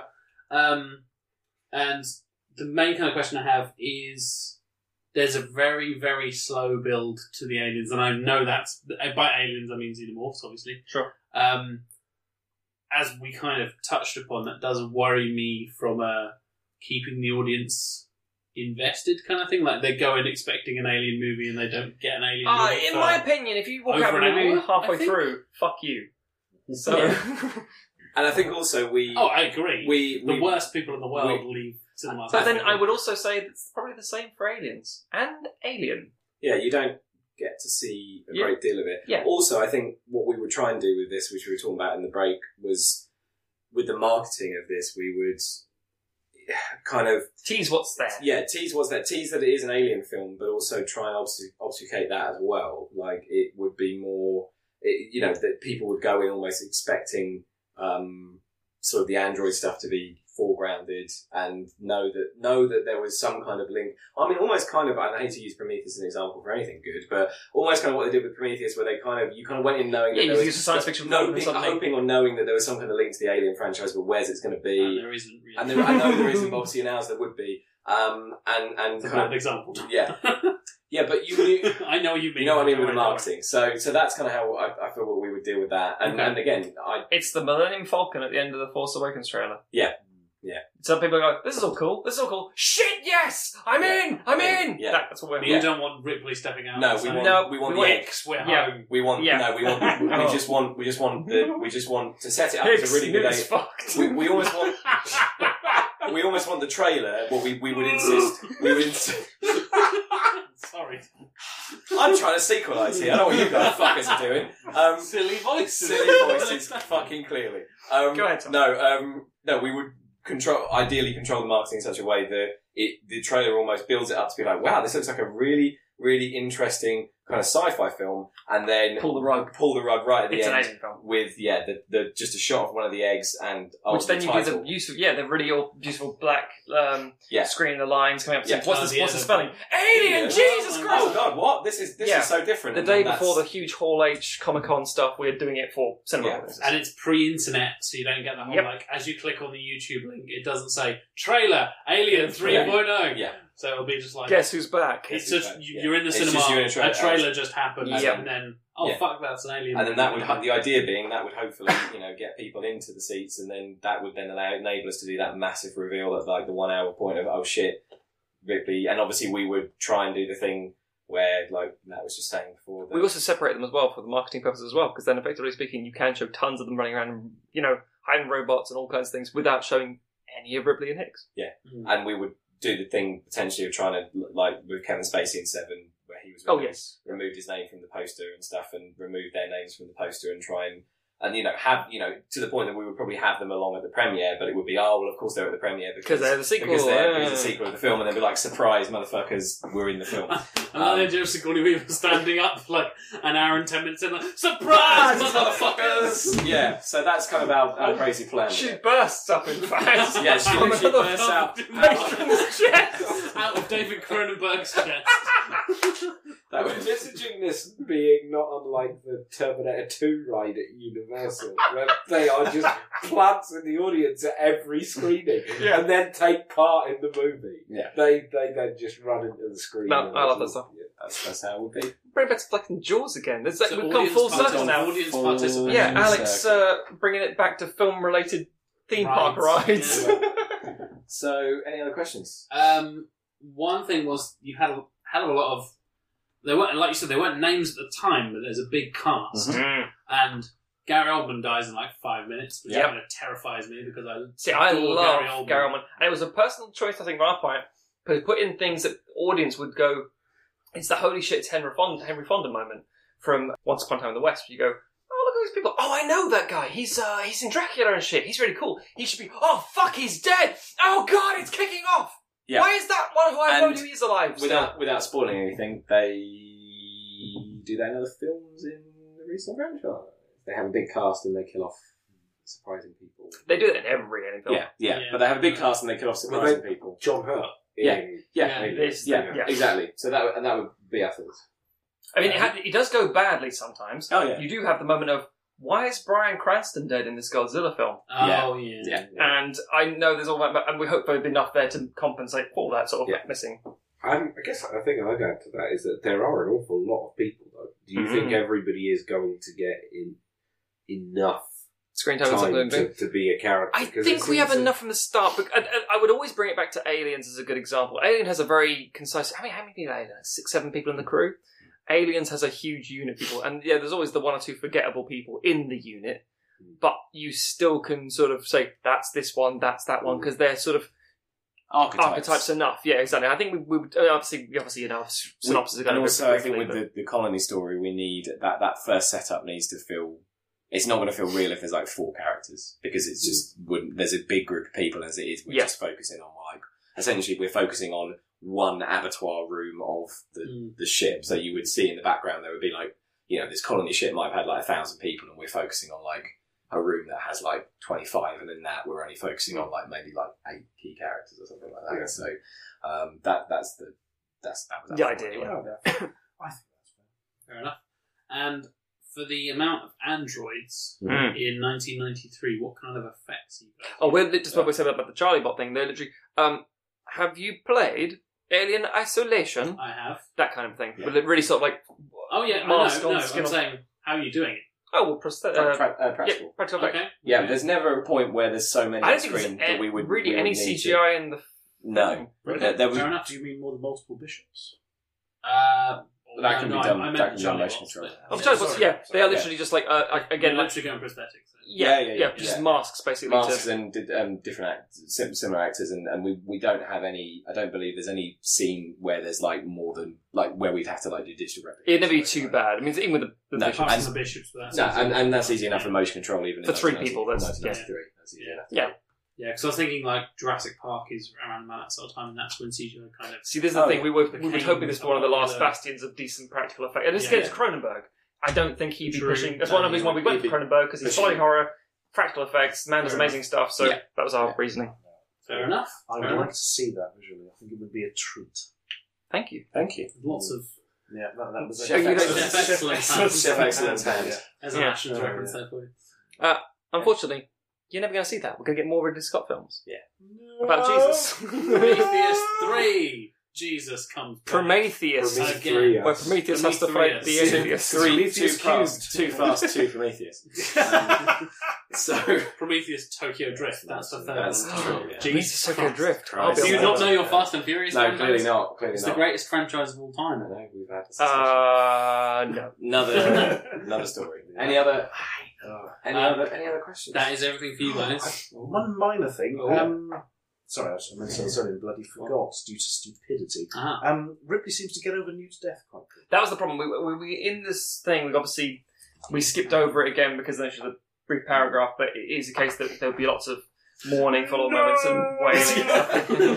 yeah. Do not walk. Struck her down with your anger. um, yeah. So it, it, it- I mean, I would, we would want to have like I think I think initially there was a scene in there where she's still worked up about it, but I think what we probably end up doing is when she's going mental in the corridors, thinking, "Ah, everything is fucked. This has been the worst month of my life." And I'm alone and unarmed. We'd have lots of flash, like, like in Mad Max Fury Road. Ah, There's lots yeah, dead flash dead people. kids dying. Yeah, just like Yeah. just like I can't, I can't. People Can't. keep dying around me. I Why can't. am I always the lone survivor? yeah. I can't that do kind this of right thing. now. But you're right. It is. It is because they have to The urgency Yeah, 'cause takes you- over. Yeah. There's The adrenaline. the story in reality. Yes. Yeah. Fair enough. Back over to chicken shit outfit. It rhymes. I like, I like that. CSO. Or CSO. Sounds like a burger It does. that I would not order it's got Yeah, shit in chicken it. shit. chicken shit burger, eh? Mm. I will not take the chicken it chicken order. No, I'm, I'm good. Can I have it without the chicken, please? I'm vegetarian. Just the shit Just, order. just, just, Just a shit poo burger. burger, please. Yeah. Put it on the plate. There's that cheap version of KFC called SFC, isn't there? Shit fried chicken. Well, exactly. It's one of those southern fried chicken. I suppose supposed to. Whenever I see it, I think it's DFC this, DFC, Denver DFC. fried chicken. Is that like Oh my so delicious fried delicious chicken. fruit? Oh, not Denver. Yorkshire fried chicken. On Prince of Wales Road here in Norwich. Hey, near Piccolo's. Um, Sponsorship. Sponsorship, please. Yeah. DFC. I, I don't know. Whenever I see SFC, I always think Scottish Funding Council. it's like some sort of government-provided chicken meal. I'm sure SFC is some sort of football club. Uh, over to the sports. Tom Mine. Now here's Eat Tom my with the dog. weather. Sports is good. Full No, stop. it's not. It's not. I like sport. I like you rugby. don't. No, you don't. He likes chasing people around the woods, Wait, hunting you like- That's sport. Lifting. It's the most dangerous game. No, This is the fucking Wait. Olympics, man. Doesn't count. I just misheard that as I was in the fucking Olympics. I- Oh, Wasn't God, I? he was I like Was it? sports. I was in the fucking I got a fucking silver in Rio, you cunt! oh, that escalated quickly. Silver I and really Rio. did. The Alec Plowman store. Silver in Rio hiding in the Paralympics. Silver. Still, Oh. Silver and Rio, one man's plan to steal someone else's Olympic medal. It'd be like the Hatton Garden Gang, but for Olympic medals. This sounds to and me like a sequel. Yeah. a sequel to nothing. so an original idea then in that regard. Just do a, a season of just Original ideas, it's original movies. Anthony. What, here's, One I here's like. shit we came up with. Yes, it's uh, That's it's, what we do it's in between the camera, and the mic rolling. To be fair, three out of four of you are filmmakers. So. That's and very Alec, true. you've And then Done Alex stuff. sings the theme tune. do I do a bit. yeah, Writes the theme tune, sings you're the in theme tune. actions videos sometimes. Hello. Just wait. anyway, Sorry, yes. So, over to chicken shit outfit. Yeah. Um, much of a similar sort of vein of the androids for them. The amount of aliens you have yeah, in the year get a two lot. thousand. That CGI What is kind of good. yeah? the word what kind of hundreds was CGI, used at one what point, kind I of- think. What kind of effects are you going for? Um, Wizardry. well, I think in part, I think I would point at Aliens, which was a film that managed to convincingly portray that Ah. there were hundreds of Yeah. aliens in the film while never showing any more than six on screen at any one time. So clever cinematography mindset. Yeah. Okay. And I think it has to be because, as you said, CG. You've also got flying aliens. Flying aliens, I think that your CG is at a point where you could hybridize it with actual birds. yes, but you you could hybrid you could hybridize that with with um. With I think it's motion or whatever. feasible. Yeah, because I, and I've, I've seen again 2000s where you got some really impressive stuff and some really ropey shit. I mean, again, if you take the David Fincher for a moment uh, in Fight Club, there's tons of CGI and There it still looks really really good, But but you wouldn't know it's I'd also Mm. remind people that you are Oh, true. Um, a year off Lord of the Rings, Yes, so it's Yeah. not that Yeah. far away. that's the You're a year off Lord of the Rings, and you've just had the Phantom Menace. Yeah, And see, that's what I'm saying. think That, that that- kind of thing is feasible. I think it depends entirely on how much it's And- used. And, yeah, and the budget as well. Of Yeah. film. But this is an alien movie. Yeah. yeah, so it's, the at this budget, point it's going to happen. You're looking at a minimum And a- hundred million and a dollar Jim budget Cameron movie. one like of this that. Yeah, Yeah. and he knows how. Jim- he knows Jim He pushes, Cameron- he pushes the technology. A Jim Cameron one post Titanic at that Mm, as well. Yeah. At a time when Jim Cameron's going to get And lost. this, Target this is the man who, let's not forget, as much as his recent falls, you know, the bit in Aliens where the facehugger is running through the rain and then he in, in the medical or the, the sprinkler, and they just drag it backwards, and he's just such a consummate filmmaker. He's like, no, no, that's going to work, and then reverse the film, and it looks brilliant, even though the rain is going the wrong way. But you can't tell because it's bounced off the floor. So, I, Yeah. man's a genius. I also Gotta think give him we, that. we deliberately put like amazing effects people working on this and amazing practical people because I think that Oh, I have I have one problem. And this is my own, but not own, but this is my biggest problem with your film. And it's such a weird, petty, dumb shit thing to say. But in your opening bit, you were explaining about all the different people you involved in the film. And every time we pitch something, I'm always banging on about it, much in the same way that Tom loves his DPs, I uh, love composers.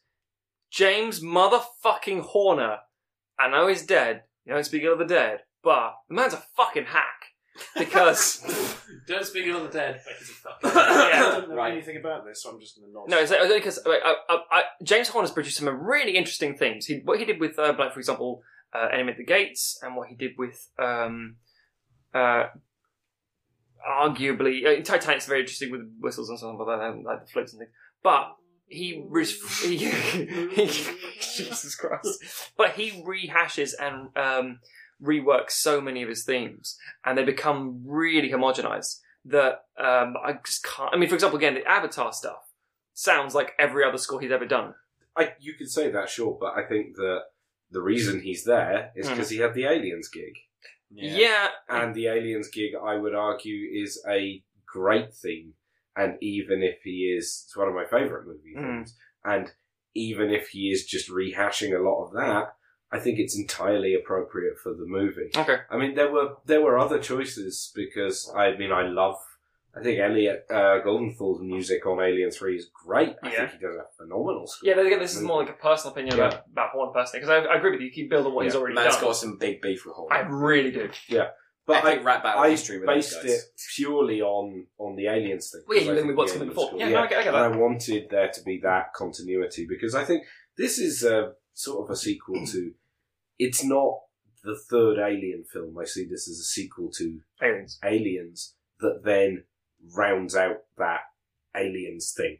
Yeah. that is done by the end of this. No, I get that. That makes sense. Yeah. Yeah. I was like, that's just Paves more the way for personal Prometheus. Well, paves, paves the way for different Alien films. I think that was also a deliberate thing because Alien as a franchise, you kind of accept that it's not going to end Yeah. because there's too Yeah. much mileage in monetary terms.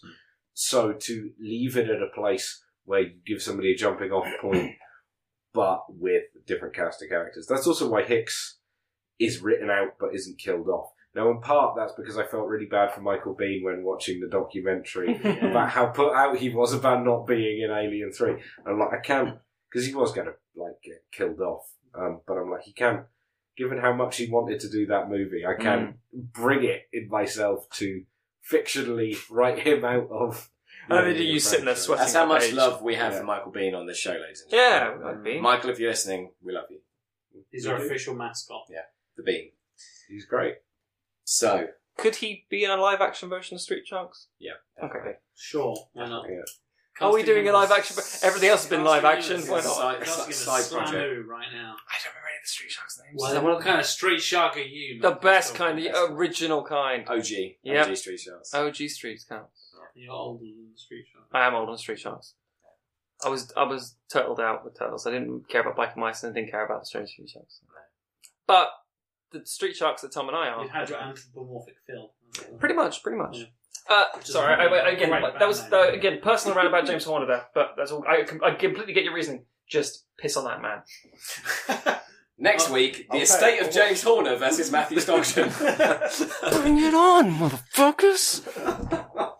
I was hoping the tone that controls the aliens would be "My heart will go on." I was was so they composed all dropped Frank. it. I was I, I was hoping for burr burr burr burr burr. as well. A Frampton melody. Yeah. Medley, sorry. Just, no, they can, the xenomorphs. They can only be controlled by talk box. There's a Frampton joke for you listeners. Wayland, you tiny Frampton. oh, Merge it. you'd have gone for that. Whiff. YWF. Yeah. We should have done. We should have done. If Stuart had any involvement in that pitch, I'm sorry, I just I had to get this out of my system. I'm glad, but I, I'm totally holding this one in reserve. Like a chest burster. The next time you do not get to overrule my Starship Troopers stroke Independence Day, now that we've had an aliens pitch quite substantially based on an unmade cartoon series made to sell action figures. Yeah, that is that is true. Twist. Twist ending. I did I did get the action figures in there. yeah, we know. We know. We know. We just haven't mentioned it because we know. We know. You named all, all the different types We of could- aliens. It's very specific. The Hawk the Hawk alien isn't an action figure, I should point That's Uh, now it will clown. be What? If you make this movie, Yeah. That's not an action figure. I thought that'd be. There is a flying. I can one. Literally generic see flying the one. advert where there's a big sort of uh, sunburned backdrop and then It's not generic Yeah. flying comes in. It was just flying alien. It's I think. Flying Alien Queen, and that's why we couldn't use it because It was a we queen. don't have an alien queen. No, I see. I was a bit disappointed Yeah. we didn't have the guy who dresses up as an alien. No, ATAX Oh! was painfully With his what's what they call it? His alien. Oh, ATAX. Yeah, what was Yeah, his thing? um, with his bug disguise or something Yeah. stupid? Yeah. God, I remember all his memories flooding back now. Cyber Bishop with his blast off arms. And, um, and O'Malley, the Irish Marine. Oh Yes. God, Oh my goodness. it's all coming back like Total Recall now. Oh, I should have brought him along, really, shouldn't I? You should have done. well, acted it out. Yeah, Fucking fast. that would be the 16-hour director's cut of Sequelizers.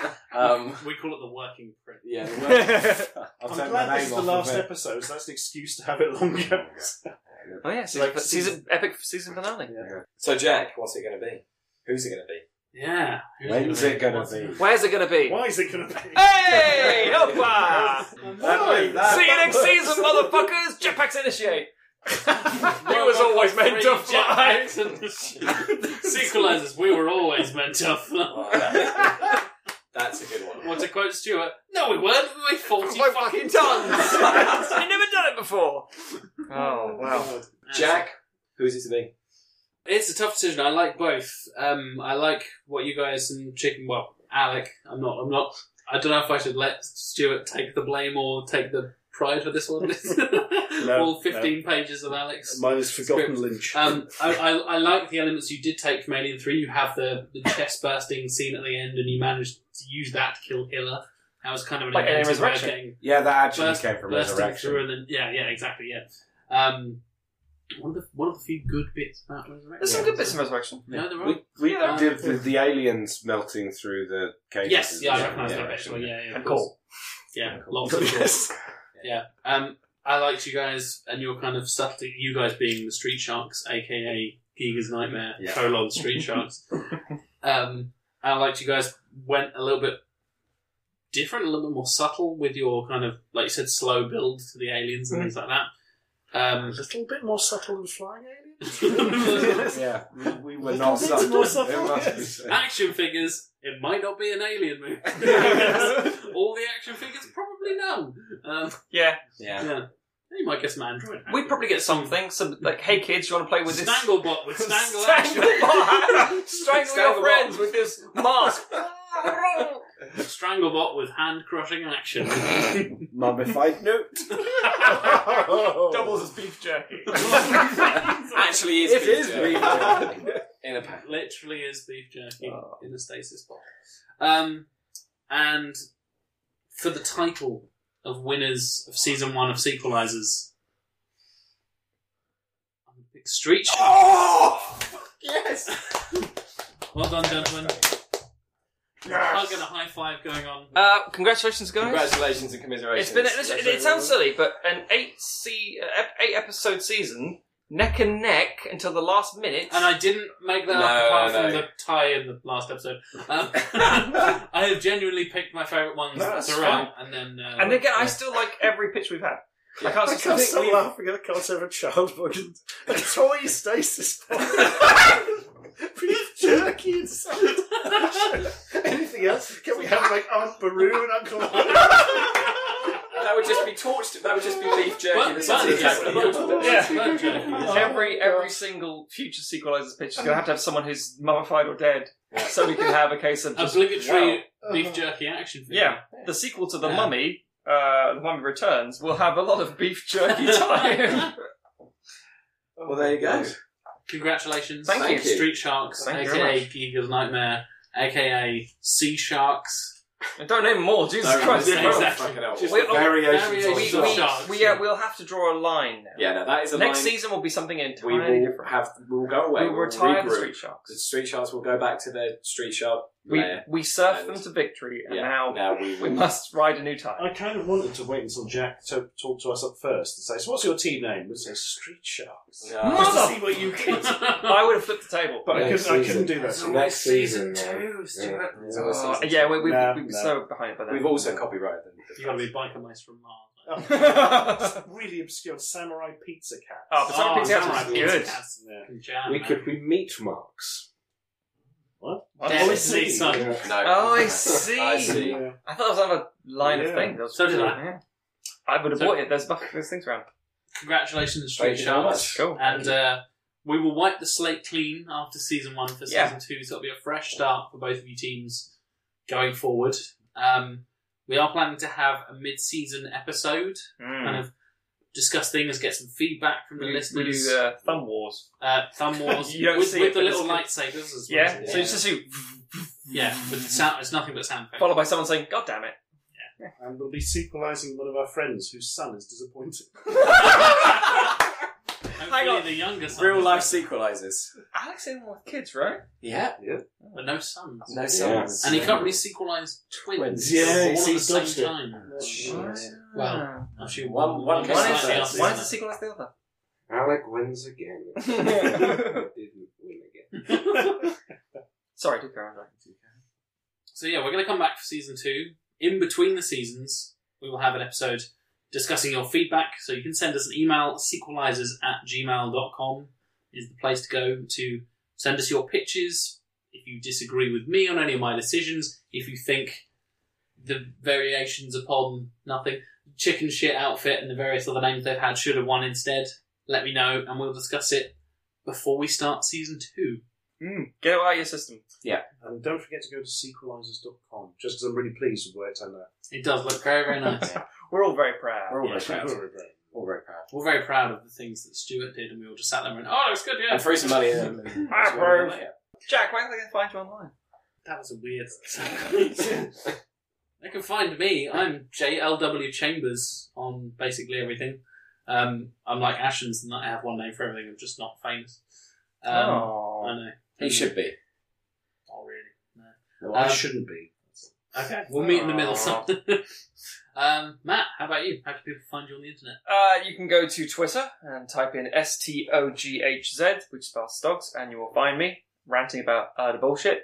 Uh, you can also go to theredrighthand.co.uk, read my Alien Covenant review, read my Prometheus review, and think, the fuck are you talking about? Um, Or you can go to cheeseman.com and see some stuff, what I make for visuals and films and things. Tom, where can people find you? Oh, I like this.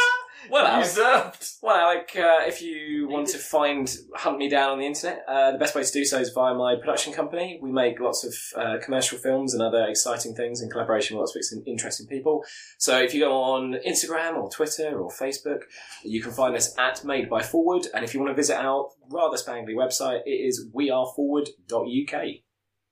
Stuart, where can we find you on the internet? Well, I'm glad you asked, Tom. you can find me, at Ashens, A S H E N S.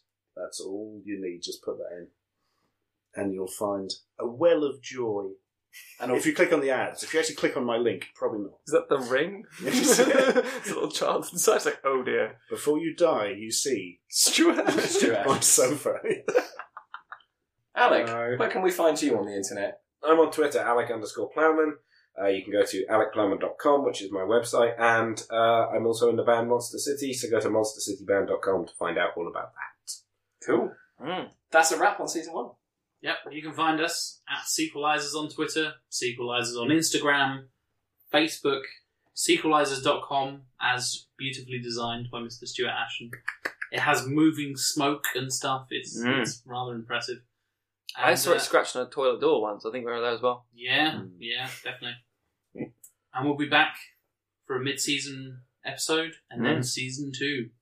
But Be prepared for us to say "fuck you" every time you pitch something, guys, because Just saying. we have a really hard time just having a you know a two-team situation and you know trying to find a winner there without everyone saying, "You know, what would be better this." I'm like, you know, fine, fine. Can I have my own table? Come on, no. No, I'll start now. On that note, See you see later. you in season two. Bye, one. Bye.